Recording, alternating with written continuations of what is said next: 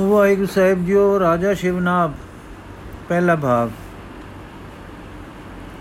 ਮੂਸ਼ਨ massacre ਪ੍ਰੇਮ ਕੀ ਰਹੀ ਜੋ ਅੰਬਰ ਛਾਏ? ਬੀਦੇ ਬਾਂਦੇ ਕਮਲ ਮੈਂ ਭਵਰ ਰਹੇ ਲਪਟਾਏ। 14ਵੀਂ ਰਾਤ ਦਾ ਚੰਦ 14ਵੀਂ ਦੀ ਕੱਤੋਂ ਦੀ ਕੱਤੇ ਮਿਠੜੀ ਰੁੱਤ, ਗੁਲਾਬੀ ਬਹਾਰ ਦਾ ਸਰਦਾਰ ਕੱਤੇ। ਕੱਤੇ ਮਿੱਟੀ ਰੁੱਤ ਗੁਲਾਬੀ ਬਹਾਰ ਦਾ ਸਰਦਾਰ ਕੱਤੇ ਸੋਹਣੀ ਸੋਹਣੀ ਸਰਦੀ ਬਿੰਨੀ ਬਿੰਨੀ ਰਾਤ ਚਿੱਟੀ ਚਿੱਟੀ ਚਾਂਦਨੀ ਸਦਾ ਚਾਨਣੀ ਹਾਂ ਇਸੇ ਰਾਤ ਨੂੰ ਸ਼ਬਦ ਚਾਨਣੀ ਦੀ ਰਾਤ ਕਹੀਏ ਇਸੇ ਨੂੰ ਬਿੰਨੀ ਫੇ ਰਹਿਣ ਕਹੀਏ ਕਿ ਸੋਹਣੇ ਤਾਰੇ ਅੱਖਾਂ ਮਾਰਦੇ ਹਨ ਆਕਾਸ਼ ਦਾ ਨੀਲ ਕਿਆ ਡੁਲਕਦਾ ਹੈ ਕੀਕੂ ਮਨ ਨੂੰ ਖਿੱਚਦਾ ਹੈ हे ਆਕਾਸ਼ हे ਚੰਦ हे ਤਾਰਿਓ ਮਨ ਨੂੰ ਨਾ ਖਿੱਚੋ हे ਫੱਬੀ ਹੋਈ ਰਾਤ हे ਵਿਜੀ ਹੋਈ ਰਾਤ हे ਛੁਟਕੀ ਹੋਈ ਰਾਤ ਆਪਣੀ ਸੁੰਦਰਤਾ ਨਾਲ ਨਾ ਲੁਭਾਓ ਅਸੀਂ ਧਰਤੀ ਤੇ ਟੁਰਨ ਵਾਲੇ ਤੇਰੀਆਂ ਸੁੰਦਰ ਡੁੰਗਾਈਆਂ ਤੇ ਡੂੰਘੀਆਂ ਉਚਾਈਆਂ ਵਿੱਚ ਉੜ ਨਹੀਂ ਸਕਦੇ ਪਰ ਕਿੱਥੋਂ ਸੋਹਣੇ ਜਦ ਆਪਣੀ ਸੁੰਦਰਤਾ ਨਾਲ ਖਿੱਚਣ ਤੇ ਆਉਂਦੇ ਹਨ ਤਦ ਕਿਸੇ ਦੀ ਸੁਣਦੇ ਸੁਣਦੇ ਹਨ ਅਗਲੇ ਨੂੰ ਕੀ ਮੁਸ਼ਕਲਾਂ ਪੈਣਗੀਆਂ ਉਹ ਕੀ ਪਰਵਾਹ ਕਰਦੇ ਹਨ ਉਹ ਤਾਂ ਆਪਣੇ ਸੋਪਣ ਵਿੱਚ ਸਾਨੂੰ ਲੀਨ ਕਰਨ ਦੇ ਚਾਅ ਵਿੱਚ ਹੁੰਦੇ ਹਨ। ਕਿਕੂ ਜਿਸ ਜਿਲਣਾ ਵਿੱਚੋਂ ਧਰੀ ਕੇ ਲਕੰਡ ਕੱਢਦੇ ਹਨ ਕਿਕੂ ਜ਼ੋਰ ਦੇ ਕੇ ਖਿੱਚਦੇ ਹਨ ਕਿਕੂ ਵਲੂੰਦਰ ਕੇ ਖੁੰਦੇ ਹਨ ਕਿਕੂ ਘੁੱਟ ਕੇ ਧੂ ਲੈਂਦੇ ਹਨ, ਉਹਨਾਂ ਨੂੰ ਕੀ? ਉਹ ਖਿੱਚਦੇ ਹਨ, ਉਹ ਖਿੱਚ ਹਨ। ਹਾਂ, ਸੁੰਦਰਤਾ ਵਿੱਚ ਖਿੱਚ ਹੈ, ਜਦੋਂ ਖਿੱਚਦੀ ਹੈ, ਫਿਰ ਖਿੱਚਦੀ ਹੈ। ਇਹ ਉਹਦਾ ਧਰਮ ਹੈ। ਇਹ ਉਹਦਾ ਸੁਭਾਅ ਹੈ, ਇਹ ਉਸ ਦੀ ਨੇਕੀ ਹੈ। ਸੁੰਦਰਤਾ ਖਿੱਚੇਗੀ, ਜਿੱਥੇ ਅਸੀਂ ਹਾਂ, ਉੱਥੋਂ ਚੁੱਕ ਲਏਗੀ, ਸਭ ਪਾਸਿਆਂ ਤੋਂ ਉਪਰਾਮ ਕਰਾ ਕੇ ਆਪਣੇ ਵੱਲ ਲਾਵੇਗੀ ਇਹ ਉਹ ਸੁੰਦਰਤਾ ਦੀ ਸੁੰਦਰਤਾ ਹੈ ਕਿ ਜਦੋਂ ਝਲਕਾ ਮਾਰਿਆ, ਮੋਹ ਲਿਆ। ਜਦੋਂ ਨਿਸ਼ਕਾਰ ਕੀਤਾ, ਲਿਸ਼ਕਾਰ ਕੀਤਾ, ਜਦੋਂ ਲਿਸ਼ਕਾਰ ਦਿੱਤਾ, ਠੱਗ ਲਿਆ। ਠੱਗ ਲਿਆ ਤਾਂ ਆਪੇ ਵਿੱਚ ਆਪੇ ਨੂੰ ਸਮੋਹ ਦਿੱਤਾ। ਚਾਹੋ ਪਲਕਾਰੇ ਜਿੰਨਾ ਸਮਾਂ ਹੀ ਲਗੇ। ਆਹਾ, ਅੱਜ ਨੀਲੇ ਮਾਨੋ ਧੋ ਕੇ ਸਾਫ਼ ਕੀਤੇ ਡੂੰਘੇ ਰੰਗ ਦੇ ਦਮਕਦੇ ਨੀਲੇ ਆਕਾਸ਼ ਦੀ ਤਾਰਿਆਂ ਨਾਲ ਛਬੀ ਤੇ ਚੰ드ਰਮਾ ਨਾਲ ਛਟਕੀ ਛਬੀ ਕੈਸਾ ਮੋਹ ਰਹੀ ਹੈ? ਅੱਖਾਂ ਠਗੀਆਂ ਜਾ ਰਹੀਆਂ ਹਨ। ਵੈਦ ਟਾਹਰਾ ਮਾਰਦੇ ਹਨ ਕਿ ਇਹ ਰਤ, ਇਹ ਰੁੱਤ ਕੱਚੀ ਪੱਕੀ ਹੈ। ਰਾਤ ਨੂੰ ਤਰੇਲ ਮਾੜੀ ਪੈਂਦੀ ਹੈ ਠੰਡ ਅਵਲੀ ਪੈਂਦੀ ਹੈ, ਅੰਦਰ ਸੌਣਾ ਠੀਕ ਹੈ। ਪਰ ਹਾਏ ਸਿੰਗਾਰੀ ਹੋਈ ਰਾਤ ਦੀ ਸੁੰਦਰਤਾ ਰਸੀਏ ਮਨਾਂ ਨੂੰ ਚੁਰਾ ਹੀ ਲੈ ਜਾਂਦੀ ਹੈ। ਕੁਦਰਤੀ ਸੁੰਦਰਤਾ ਦਾਉ ਖੇਡਦੀ ਹੈ, ਵੈਦਾਂ ਦੀ ਮਤ ਤੇ ਆਪਣੀ ਸੋਚ ਉੱਡ ਜਾਂਦੀ ਹੈ। ਆਸ ਤੇ ਅੰਦੇ ਸੇ ਗਏ, ਹੁਣ ਕੀ ਰਹਿ ਜਾਂਦਾ ਹੈ? ਕੁਦਰਤ ਦਾ ਬਣਾਓ ਤੇ ਸਿੰਗਾਰ ਅਰ ਦੇਖਣ ਹਾਰੀਆਂ ਮਸਤ ਅੱਖਾਂ, ਕੁਦਰਤ ਦਾ ਜੋਬਨ ਤੇ ਰਸੀਆਂ ਰਸੀਆਂ ਰਸੀਆਂ ਦੀਆਂ ਹਿੱਤ, ਆਲਸਾਈਆਂ, ਅਲਸਾਈਆਂ ਅੱਖ ਪੁਤਲੀਆਂ, ਕੁਦਰਤ ਦੀ ਛਵੀ ਤੇ ਕਦਰ ਪਾਉਣ ਵਾਲੇ ਅਧ ਖੁੱਲੇ ਨੈਣ, ਕੁਦਰਤ ਦਾ ਸੁਹਾਣ ਤੇ ਨੈਣਾ ਵਾਲਿਆਂ ਦੇ ਮੋਹੇ ਗਏ ਨੇਤਰ। ਕੁਦਰਤ ਦੇ ਠੱਗਣ ਹਾਰ ਕਟਾਖੇ ਤੇ ਰੰਗ ਭਰੀਆਂ ਇਸ਼ਕ ਬਣਾ ਤਣਾਈਆਂ। ਚਸ਼ਮਾ, ਹਾਏ ਚਸ਼ਮਾ, ਨਿਕੀਆਂ ਨਿਕੀਆਂ ਚਸ਼ਮਾ ਅਸਗਾ ਆਕਾਸ਼, ਸਾਰਾ ਦਿਸਦਾ ਤਾਰਾ ਮੰਡਲ, ਚੰਦ ਚਾਨਣੀ, ਸਭ ਕੁਝ ਆਪਣੇ ਆਪ ਵਿੱਚ ਸਮਾ ਲੈਂਦੀਆਂ ਹਨ। ਜਾਦੂ, ਕੁਠੀਆਂ, ਚਸ਼ਮਾ ਝਮਕਣਾ ਭੁੱਲ ਜਾਂਦੀਆਂ ਹਨ। ਹਾਂ ਫਰਕਣਾ ਵਿਸਾਰ ਕੇ ਛਪਰਾਂ ਨੂੰ ਕਹਿੰਦੀਆਂ ਹਨ ਬਾਰੇ ਤਾਂ ਹੋ ਜਾਓ, ਪਰ ਡਿਗਣਾ ਨਹੀਂ। ਅੱਜ ਪਿਆਰੇ ਦੀ ਕੁਦਰਤ ਸੁਹਾਵੀ ਤੇ ਪਿਆਰੀ ਦੂਤੀ ਤੇ ਹਾਂ, ਪ੍ਰੀਤਮ ਦਾ ਅਹਲਾ ਸਰੂਪ ਤੇ ਕੁਦਰਤ ਵਿੱਚ ਦਮਕਦਾ ਹੈ। ਇਹਨਾਂ ਅੱਖਾਂ ਇਹਨਾਂ ਨਿੱਕੇ ਨਿੱਕੇ ਪਰ ਜਿਉਂਦੇ ਛੇਕਾ ਥਾਣੀ ਅੰਦਰਲੇ ਨੂੰ ਜਫੀਆਂ ਪਾਪਾ ਮਿਲ ਰਿਹਾ ਹੈ। ਵਾਹ, ਸੁੰਦਰਤਾ, ਖੂਬ ਠੱਗ ਹੈ ਤੂੰ। ਜਿਨ੍ਹਾਂ ਦੇ ਅੰਦਰ ਤੂੰ ਫੇਰਾ ਪਾਇਆ, ਉਹਨਾਂ ਨੂੰ ਲੈ ਗਈਓ। ਜਦ ਇਸ ਸੁਹਾਵੀ ਸੁੰਦਰਤਾ ਦੇ ਕੁਛੜ ਕਦੇ ਸੱਚੇ ਪ੍ਰੇਮੀ ਚੜ ਬੈਠਣ ਤਾਂ ਆਖਦੇ ਹਨ, ਅਸੀਂ ਚੱਲੇ ਲੋ ਪਲੰਗ ਵਿਛਿਆ ਰਿਆ ਦੇ ਉੱਤੇ ਸਿੱਧੀ ਚੱਟ ਲੇਟੀ ਰਹੀ, ਛੱਤ, ਹੱਥ ਛਾਤੀ ਤੇ ਪਏ ਜੁੜੇ ਰਹੇ, ਨੈਣ ਆ ਖੁੱਲੇ, ਅਧ ਖੁੱਲੇ, ਹਿਤ ਅਲਸਾਏ, ਪ੍ਰੇਮ ਪ੍ਰਵੇਦੇ ਉਸੇ ਤਰ੍ਹਾਂ ਖੁੱਲੇ, ਹਰ ਖੁੱਲੇ ਰਹੇ, ਟਕ ਬਜੀ ਰਹੀ, ਪਰ ਦੇਖੋ ਸੁੰਦਰਤਾ ਮਲਕੜੇ ਜੇ ਸਾਨੂੰ ਵਿੱਚੋਂ ਖਿਸਕਾ ਲਿਚਲੀ ਹੈ ਲਿਚਲੀ ਜੇ। ਪਈ ਰਹੋ, ਹੁਣ ਮੜੋਲੀ ਛਾਰ ਕੀ ਪੁਤਲੀ ਪਈ ਰਹੋ, ਤੂੰ ਜਾਣ, ਤੇਰਾ ਦੇਸ਼ ਜਾਣੇ। ਸਾਨੂੰ ਤਾਂ ਸੁੰਦਰਤਾ ਆਪਣੇ ਦੇਸ਼ ਲੈ ਚੱਲੀ ਹੈ। ਪਰ ਰਹੋ ਹੈ ਮਿੱਟੀ ਕੀ ਮਟਿਆ, ਤੇ ਪਏ ਰਹਿਣ ਉਹ ਸਾਖ ਨਾਤੇ, ਤੇ ਕੁਛ ਲੱਗਦੇ ਜੋ ਤੇਰੇ ਕਰਕੇ ਸਾਡੇ ਬਣੇ ਸਨ। ਤੂੰ ਤੇ ਤੇਰਾ ਵਲੇਵਾ ਪਏ ਰਹੇ। ਅਸੀਂ ਆਪਣੇ ਠੱਗਣ ਹਾਰ ਠੱਗ ਦੇ ਦੇਸ਼ ਚੱਲੇ ਹਾਂ। ਸਾਨੂੰ ਸਾਡਾ ਮੁਹਾਕਾ ਮੋਹ ਕੇ ਲੈ ਚੱਲਿਆ ਹੈ। ਅਸੀਂ ਇੱਕ ਝਾਕੇ ਤੇ ਰੀਜੇ ਹੋਏ, ਮਗਨ ਹੋਏ ਹੋਏ ਟੁਰ ਚੱਲੇ ਹਾਂ ਝਾਕਿਆਂ ਦੇ ਦੇਸ਼। ਆ ਸੁੰਦਰਤਾ ਤੂੰ ਧਨ ਹੈ। ਤੂੰ ਉਹ ਦੇਵੀ ਹੈ ਜੋ ਵਿਛੜਿਆਂ ਨੂੰ ਮਿਲਦੀ ਹੈ। ਤੂੰ ਹੈ ਜੋ ਸੱਚ ਸਮੁੰਦਰ ਵਿੱਚੋਂ ਕੱਢ ਕੇ ਬੇਖੁਦੀਆਂ ਦੇ ਪੰਗੂੜੇ ਝੁਟਾਉਂਦੀ ਹੈ। ਤੂੰ ਹੈ ਜੋ ਸੋਚ ਸਮੁੰਦਰ ਵਿੱਚੋਂ ਕੱਢ ਕੇ ਬੇਖੁਦੀਆਂ ਦੇ ਪੰਗੂੜੇ ਝੁਟਾਉਂਦੀ ਹੈ। ਤੂੰ ਹੈ ਜੋ ਰਸ ਦੇਸ ਤੇ ਉਥੋਂ ਲਾ ਮਕਾਨ ਵਿੱਚ ਲੈ ਜਾਂਦੀ ਹੈ। ਇਹ ਛਬੀ, ਤੇਰਾ ਜਾਦੂ ਧਨ ਹੈ।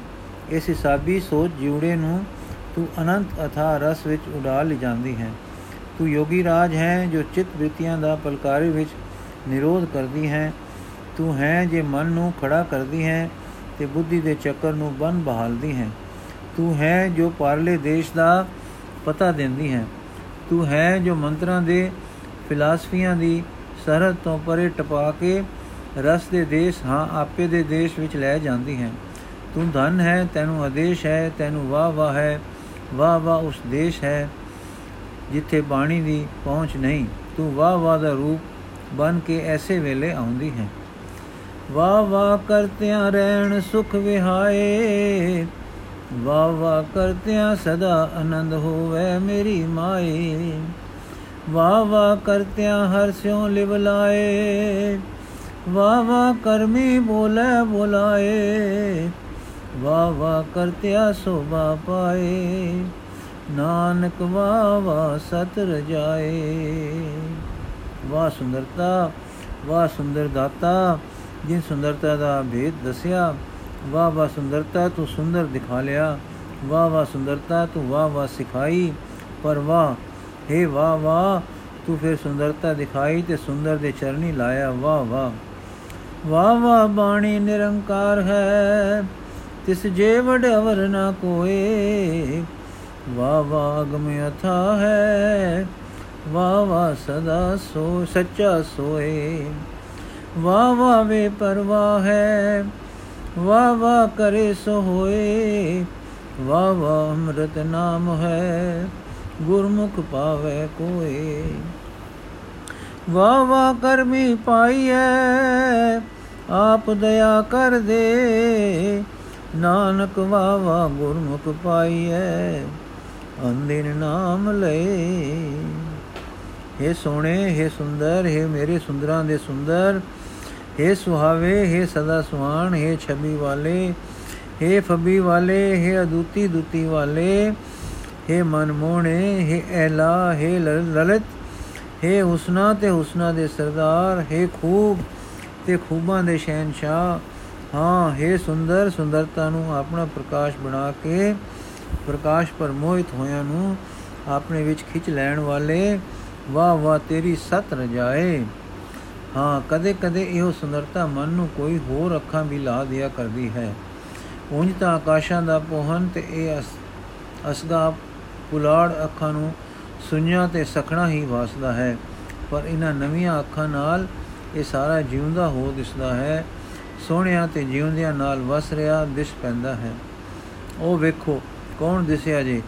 ਇੱਕ ਤਾਂ ਕੋਈ ਰਸੀਆ ਧਰਤੀ ਤੇ ਮੜੋਲੀ ਛੇੜ ਛੋੜ ਕੇ, ਪਵਨ ਰੁਖ ਹੋ ਕੇ, ਇਸੇ ਸੁੰਦਰਤਾ ਤੇ ਮੋਢੇ ਚੜ ਕੇ ਉੱਚਾ ਆਇਆ ਹੈ।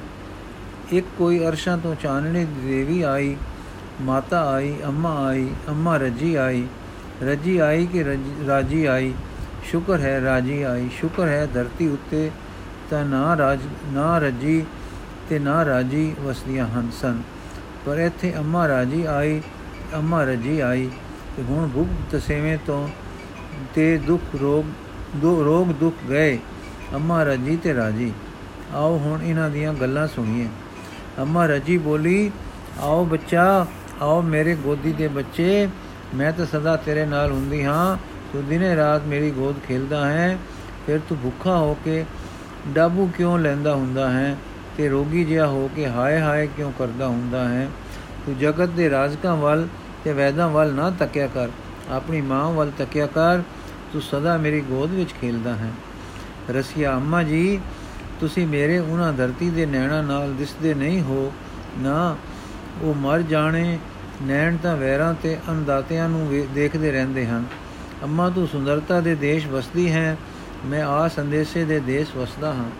ਸੁੰਦਰਤਾ ਨੂੰ ਕਹੋ ਖਾਂ, ਮੈਨੂੰ ਠੱਗੀ ਰੱਖਿਆ ਕਰੇ।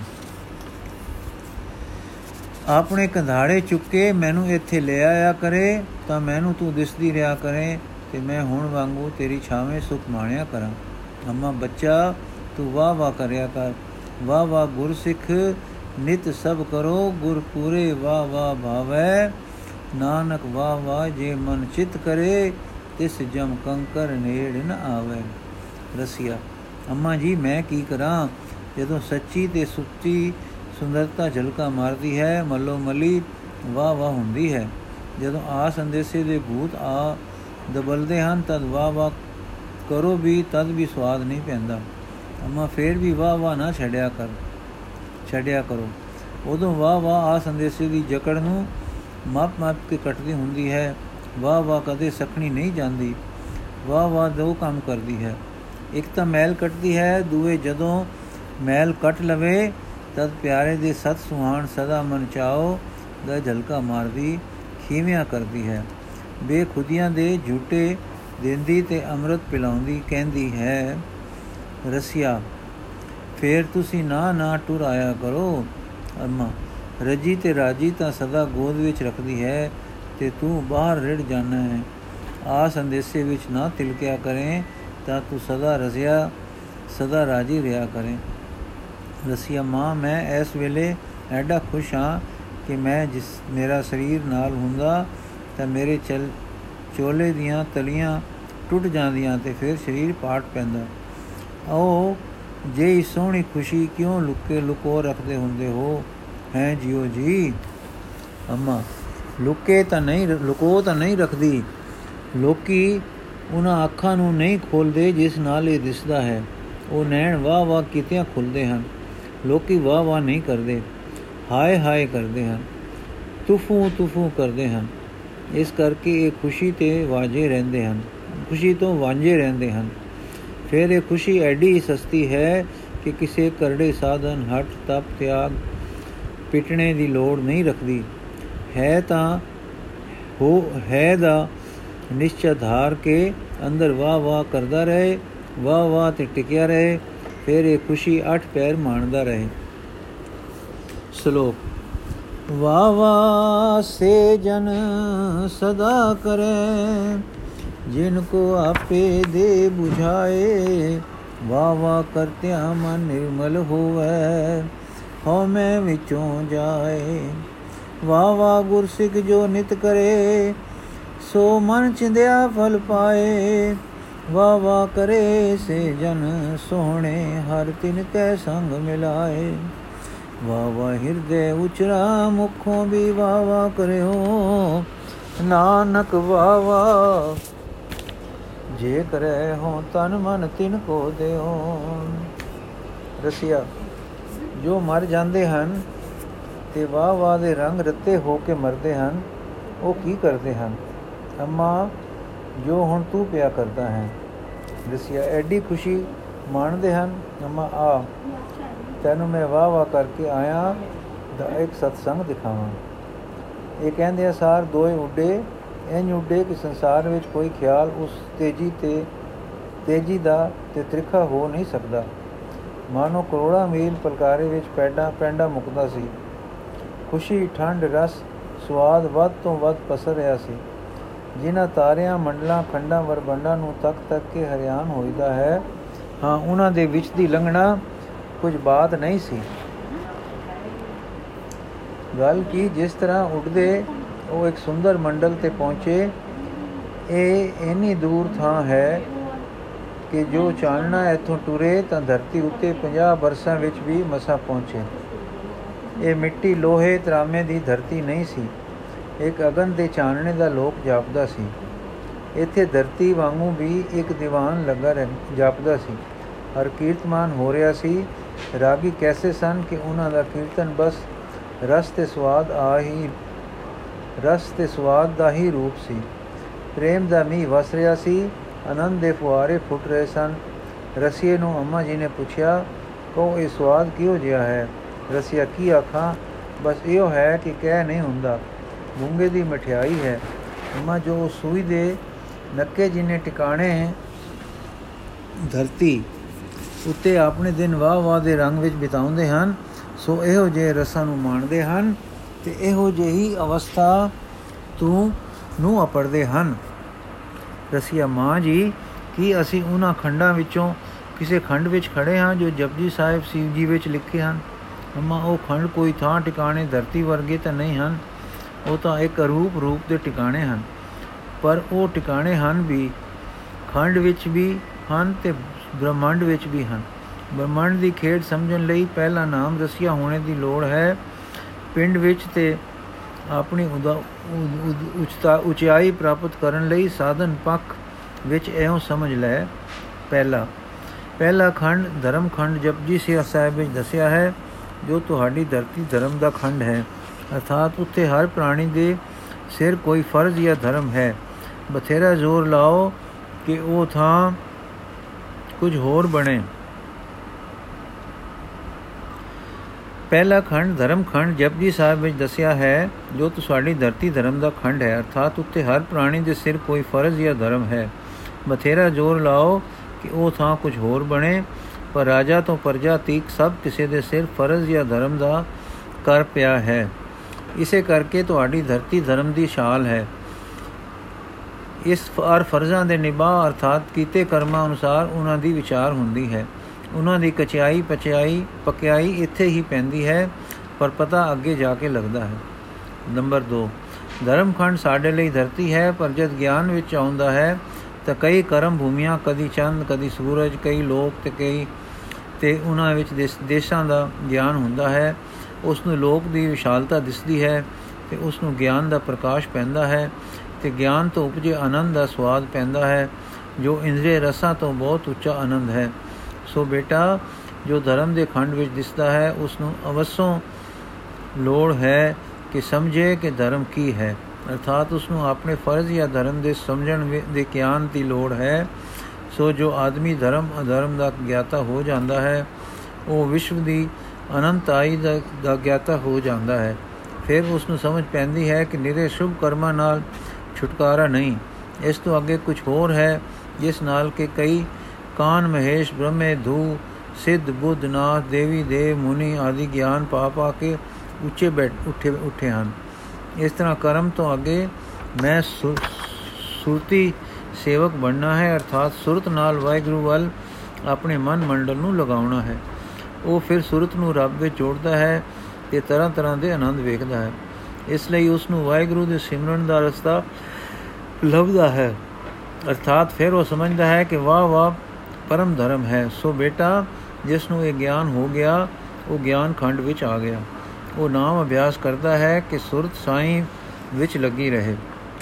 ਨਾਮ ਜਪਦਾ, ਨੰਬਰ 3 ਨਾਮ ਜਪਦਾ ਆਦਮੀ ਨਾਮ ਦੇ ਰਸਤੇ ਸੁੰਦਰਤਾ ਦੀ ਪ੍ਰਤੀਤੀ ਵਿੱਚ ਚਲਾ ਜਾਂਦਾ ਹੈ। ਅੰਤਰ ਆਤਮੇ ਉਜਲਤਾ, ਸੁੰਦਰਤਾ ਤੇ ਰਸ ਦਾ ਅਨੁਭਵ, ਇਹ ਪ੍ਰਾਪਤੀ ਸੁਰਤੀ ਸੇਵਕ ਨੂੰ ਹੋ ਜਾਂਦੀ ਹੈ। ਉਥੇ ਸੁਰਤ ਮਤ, ਬਨ, ਮਨ, ਬੁੱਧ ਦੀ ਸੋਝੀ ਪੈਂਦੀ ਹੈ। ਪਰ ਇਸ ਤੋਂ ਅੱਗੇ ਇੱਕ ਹੋਰ ਤਰੱਕੀ ਹੁੰਦੀ ਹੈ ਕਿ ਉਸ ਨੂੰ ਸੁਧ ਜਾਂ ਸਿੱਧ ਪ੍ਰਾਪਤ ਹੁੰਦੀ ਹੈ। ਇਹ ਉਹ ਬੁੱਧੀ ਹੈ ਜੋ ਦੇਵਤਿਆਂ ਅਰ ਸਿੱਧ ਪੁਰਖਾਂ ਨੂੰ ਪ੍ਰਾਪਤ ਹੁੰਦੀ ਹੈ। ਇਹ ਸੁੱਤੇ ਬੁੱਧੀ ਹੈ। ਇਸ ਨਾਲ ਬਿਨਾ ਕਾਰਨ ਕਾਰਜ ਜਾਣੇ ਤੇ ਸੋਝੀ ਪੈਣ ਲੱਗ ਜਾਂਦੀ ਹੈ। ਕਹਿ ਕਿ ਇਸ ਨਾਲ ਬਿਨਾ ਕਾਰਨ ਕਾਰਜ ਜਾਣੇ ਦੀ ਦੇ ਸੋਝੀ ਪੈਣ ਲੱਗ ਜਾਂਦੀ ਹੈ। ਮਨ ਤੇ ਬੁੱਧੀ ਦਾ ਜਗਤ ਤਾਂ ਜਗਤ ਵਿੱਚ ਕੰਮ ਕਰਨ ਲਈ ਜੀਵ ਦੇ ਮਦਦਗਾਰ ਹਨ। ਪਰ ਵਿਰਤੀ ਮਾਰਗ ਦੇ ਸੰਧ ਹਨ। ਪਰ ਸਿੱਧੀ ਜਾਂ ਸੁਧ ਆਪੇ ਨੂੰ ਇਕਾਗਰ ਕਰਕੇ ਵਾਹਿਗੁਰੂ ਵੱਲ ਲੈ ਜਾਣ ਦਾ ਸੰਧ ਹੈ। ਅਸਲ ਵਿੱਚ ਇਹੋ ਬੁੱਧੀ ਹੈ ਜੋ ਪਰਮਾਤਮਾ ਨੂੰ ਮਿਲਦੀ ਹੈ। ਕਹਿ ਕਬੀਰ, ਬੁੱਧ ਹਰ ਲਈ ਮੇਰੀ, ਬੁੱਧ ਬਦਲੀ ਸਿਧ ਪਾਈ। ਮਰਦਾਨੇ ਨੇ ਗੁਰੂ ਨਾਨਕ ਜੀ ਨੂੰ ਪੁੱਛਿਆ ਸੀ ਕਿ ਵਾਹਿਗੁਰੂ ਬੁੱਧੀ ਨਾਲ ਮਿਲਦਾ ਹੈ। ਤਾਂ ਸਤਿਗੁਰੂ ਜੀ ਨੇ ਫਰਮਾਇਆ ਸੀ ਕਿ ਮਰਦਾਨੀਆਂ, ਇਹ ਬੁੱਧ ਮਰ ਕੇ ਇੱਕ ਹੋਰ ਬੁੱਧੀ ਉਤਪਤ ਹੁੰਦੀ ਹੈ ਜੋ ਮੇਲਣਹਾਰ ਬੁੱਧੀ ਹੈ। ਉਹ ਬੁੱਧ ਇਹੋ ਸੀ ਜੋ ਸਤਿਗੁਰੂ ਜੀ ਨੇ ਇੱਥੇ ਸੁਧ ਕਰਕੇ ਦੱਸੀ ਹੈ, ਸੋ ਇਸ ਅਵਸਥਾ ਵਿੱਚ ਜੀਵ ਖੁਸ਼ੀ ਖੂਬ, ਖੁਸ਼ੀ ਰਸ ਉਮਾ ਵਿੱਚ ਪਹੁੰਚਦਾ ਹੈ। ਅੰਤਰਾਤਮੇ ਤਾਂ ਜਗਿਆਸੂ ਸਰਮ ਖੰਡ ਵਿੱਚ ਇਉਂ ਹੈ, ਪਰ ਬਾਹਰ ਉਹ ਸ਼ਰਮ ਅਰਥਾਤ ਗਾਲ ਵਿੱਚ ਹੀ ਹੈ, ਕਿਉਂਕਿ ਉਹ ਧਰਮ ਖੰਡ ਦੇ, ਧਰਮ ਖੰਡ ਦੇ ਧਰਮ ਦੀ ਪਾਲ ਰਿਹਾ ਹੈ ਤੇ ਗਿਆਨ ਖੰਡ ਦੀ ਵਿਚਾਰ ਦਾ ਤਾਣ ਵੀ ਸਾਰਾ ਲਾ ਕੇ ਨਾਮ ਜਪ ਰਿਹਾ ਹੈ। ਸੋ ਉਹ ਪ੍ਰਤੀਤੀ ਵਿੱਚ ਤਾਂ ਰਸ ਤੇ ਖੁਸ਼ੀ ਵਿੱਚ ਰਹਿੰਦਾ ਹੈ, ਪਰ ਅਸਲ ਵਿੱਚ ਨੇਕੀ ਤੇ ਨਾਮ ਦੇ ਯਤਨ ਵਿੱਚ ਹੋਣ ਕਰਕੇ ਗਾਲ ਵਿੱਚ ਰਹਿੰਦਾ ਹੈ। ਇਸੇ ਕਰਕੇ ਸਤਿਗੁਰ ਨੇ ਇਸ ਖੰਡ ਦਾ ਨਾਮ ਸਰਮ ਖੰਡ ਰੱਖਿਆ ਹੈ। ਧਰਮੀ ਪੁਰਖ ਧਰਮ ਖੰਡ ਵਿੱਚ ਹੈ, ਨਾਮੀ ਪੁਰਖ ਗਿਆਨ ਖੰਡ ਵਿੱਚ ਹੈ, ਨਾਮ ਰਸਿਆ ਸਰਮ ਖੰਡ ਵਿੱਚ ਹੈ। ਔਰ ਅੱਗੇ ਫੇਰ ਕਰਮ ਖੰਡ ਹੈ। ਮਿਹਰ ਦਾ ਫਜ਼ਲ ਦਾ ਰੱਬ ਟੁੱਟਣ ਟੁੱਟਣ ਦਾ ਟਿਕਾਣਾ। ਸਰਮ ਖੰਡ ਦਾ ਜਗਿਆਸੂ ਸਿਮਰਨ ਵਿਰਸ ਵਿੱਚ ਲਿਵ ਲਾਉਂਦਾ ਲਾਉਂਦਾ ਦੇਸ਼ ਕਾਲ ਦੀ ਅਖੀਰਲੀ ਹੋਣ ਅਖੀਰਲੀ ਹੱਦ ਤੇ ਆਪੜ ਜਾਂਦਾ ਹੈ। ਇੱਥੋਂ ਤੱਕ ਗਾਲ ਲੈ, ਜਿੱਥੋਂ ਤੱਕ, ਇੱਥੋਂ ਤੱਕ ਗਾਲ ਲੈ ਆਉਂਦੀ ਹੈ। ਅੱਗੇ ਫਿਰ ਅਕਾਲ ਤੇ ਆਦੇਸ਼ ਵਿੱਚ ਜਾਂ ਲਮਕਾਂ ਦੇ ਟਿਕਾਣੇ ਵਿੱਚ ਜਾਂ ਨਿਰੰਕਾਰ ਅਕਾਲ ਪੁਰਖ ਜੋਤੀ ਸਰੂਪ ਦੇ ਅਪਾਰ ਦੇਸ਼ ਵਿੱਚ ਜਾਣੇ ਲਈ ਉਸ ਦੇਸ਼ੋਂ ਹੀ ਕੁਝ ਕ੍ਰਿਸ਼ਮਾ ਹੁੰਦਾ ਹੈ, ਜੋ ਅੱਗੇ ਲੈ ਜਾਂਦਾ ਹੈ। ਇਹ ਮਿਹਰ ਹੈ, ਫਜ਼ਲ ਹੈ, ਕਰਮ ਹੈ। ਹੁਣ ਇਸ ਅਵਸਥਾ ਵਿੱਚ ਜੋ ਕੋਈ ਪ੍ਰਾਪਤ ਹੋਇਆ ਹੈ, ਉਹ ਕਿਸੇ ਅਣਹੋਂਦ ਵਿੱਚ ਜਾਂ ਦਿਲ ਦਿਲ ਮਠ ਵਿੱਚ ਨਹੀਂ ਗਿਆ। ਉਸ ਦਾ ਆਪਾ ਹੋਂ ਛੱਡਦਾ ਛੱਡਦਾ ਮਰ ਨਹੀਂ ਗਿਆ। ਪਰ ਸਾਈ ਨਾਲ ਇੱਕ ਸਰ ਹੋ ਗਿਆ ਹੈ। ਹੁਣ ਉਹ ਰੱਬੀ ਜੋਰ ਰੱਬੀ ਤਾਣ ਦਾ ਸਾਂਝੀ ਵਾਲ ਹੋ ਗਿਆ ਹੈ। ਵਾਹਿਗੁਰੂ ਦਾ ਆਤਮ ਬਲ ਉਸ ਦਾ ਬਲ ਹੋ ਰਿਹਾ ਹੈ। ਉਹ ਉਸ ਨੂੰ ਨਿਰਾ ਆਪਾ ਹੀ ਨਹੀਂ ਦਿਸਦਾ, ਪਰ ਅਨੇਕਾਂ ਲੋਕਾਂ ਦੇ ਭਗਤ ਬ੍ਰਹਮੰਡ ਦੇ ਤੇ ਹੋਰ ਤਬਕੇ ਤੋਂ ਬਖਸ਼ੇ ਗਏ ਲੋਕ ਮਿਲਦੇ ਹਨ, ਜਿਨ੍ਹਾਂ ਦੇ ਅੰਦਰ ਸੱਚੇ ਵਾਹਿਗੁਰੂ ਦਾ ਨਿਵਾਸ ਹੈ, ਜੋ ਨਿਵਾਸ ਕੇ ਅਭੇਦ ਹੋ ਗਿਆ ਹੈ। ਅੰਤਰ ਆਤਮ ਆਤਮ ਮੰਡਲ ਦੇ ਮਹਾਬਲੀ ਸੂਰਮੇ ਸੁੰਦਰਤਾਈਆਂ ਤੇ ਜਲਾਲ ਉੱਤੇ ਵਸਦੇ ਹਨ। ਇਸ ਅਵਸਥਾ ਨੂੰ ਪਹੁੰਚਿਆ ਹੋਇਆਂ ਨੂੰ ਜਨਮ ਮਰਨ ਤੇ ਮਾਇਆ ਦੀ ਮੋਹਣੀ ਮੰਤਰ ਅਸਰ ਕਰਨੋਂ ਰਹਿ ਚੁੱਕਦਾ ਹੈ, ਨਾ ਉਹ ਮਰੇ, ਨਾ ਠਾਗੇ ਜਾਏ। ਉਹ ਜੋ ਸ਼ਰਮ ਖੰਡ ਵਿੱਚ ਨਾਮ ਰਸਿਆ ਸੀ, ਹੁਣ ਨਾਮੀ ਨੂੰ ਪ੍ਰਾਪਤ ਹੋ ਕੇ ਉਸ ਦੇ ਮਿਲਾਪ ਦਾ ਅਕਹਿ ਰਸ ਮਾਣ ਰਿਹਾ ਹੈ। ਉਸ ਦੇ ਅੰਦਰ ਜੋ ਸੋਚ ਸੱਚ ਸੀ, ਸੋ ਹੁਣ ਸੱਚਾ ਹੋ ਗਿਆ ਹੈ। ਨਾਮ ਨਾਮੀ ਹੋ ਕੇ ਨਿਰੰਤਰ ਮੇਲ ਹੋ ਗਿਆ ਹੈ। ਸੋ ਉਸ ਦੀ ਸਮਝ ਹੁਣ ਜਾਣਦੀ ਹੈ ਕਿ ਹੁਣ ਮੇਰੀ ਘਾਲ ਕੇਵਲ ਸੁਨ ਰਹੀ ਸਖੀ ਹੈ ਹਮਰੀ ਘਾਲ। ਪ੍ਰਭ ਆਪ ਸਿਗਾਰ ਸਵਾਰਨ ਹਾਰ। ਮੂਜਬ ਰੱਬ ਦੀ ਮਿਹਰ ਹੈ, ਉਸ ਦੀ ਸਮਝ ਹੁਣ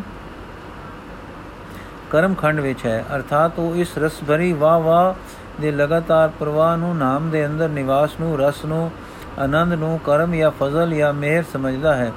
ਉਸ ਦੇ ਅੰਦਰ ਹੁਣ ਇੱਕ ਵਾਹਦਤ ਦਾ ਦਰਿਆ ਵਗਦਾ ਹੈ ਜਿਕੂ ਤੇਰੀ ਵਾਹ ਵਾਹ ਹੁਣ ਤੈਨੂੰ ਰਸ ਦੇ ਰਹੀ ਹੈ। ਅਨਰਿਯਤਨ ਚੱਲ ਰਹੀ ਹੈ। ਤੂੰ ਆਨੰਦ ਵਿੱਚ ਹੈ ਉਮਾ ਵਿੱਚ ਹੈ, ਸਿਦਕ ਵਿੱਚ ਹੈ, ਖੇੜੇ ਵਿੱਚ ਹੈ, ਔਰ ਸਮਝ ਰਿਹਾ ਹੈ ਕਿ ਮੇਰਾ ਕੀਤਾ ਕੁਝ ਨਹੀਂ ਹੋਇਆ। ਇੱਕ ਨਿਰੀ, ਇਹ ਨਿਰੀ ਮੇਰ ਵੀ, ਹੀ ਮੇਰ ਹੀ ਮੇਰ ਹੈ। ਹੁਣ ਤੇਰੇ ਅੰਦਰ ਹੋਂ ਦੀ ਟੇਕ ਰਹੀ ਨਹੀਂ ਨਹੀਂ ਰਹੀ। ਕੇਵਲ ਮੇਰ ਦੀ ਟੇਕ ਤੇ ਮੇਰ ਦਾ ਆਸਰਾ ਹੋ ਗਿਆ ਹੈ। ਇਹ ਤੂੰ ਹੁਣ ਕਰਮ ਖੰਡ ਵਿੱਚ ਹੈ, ਸਾਈਂ ਦੇ ਫਜ਼ਲ ਵਿੱਚ ਹੈ।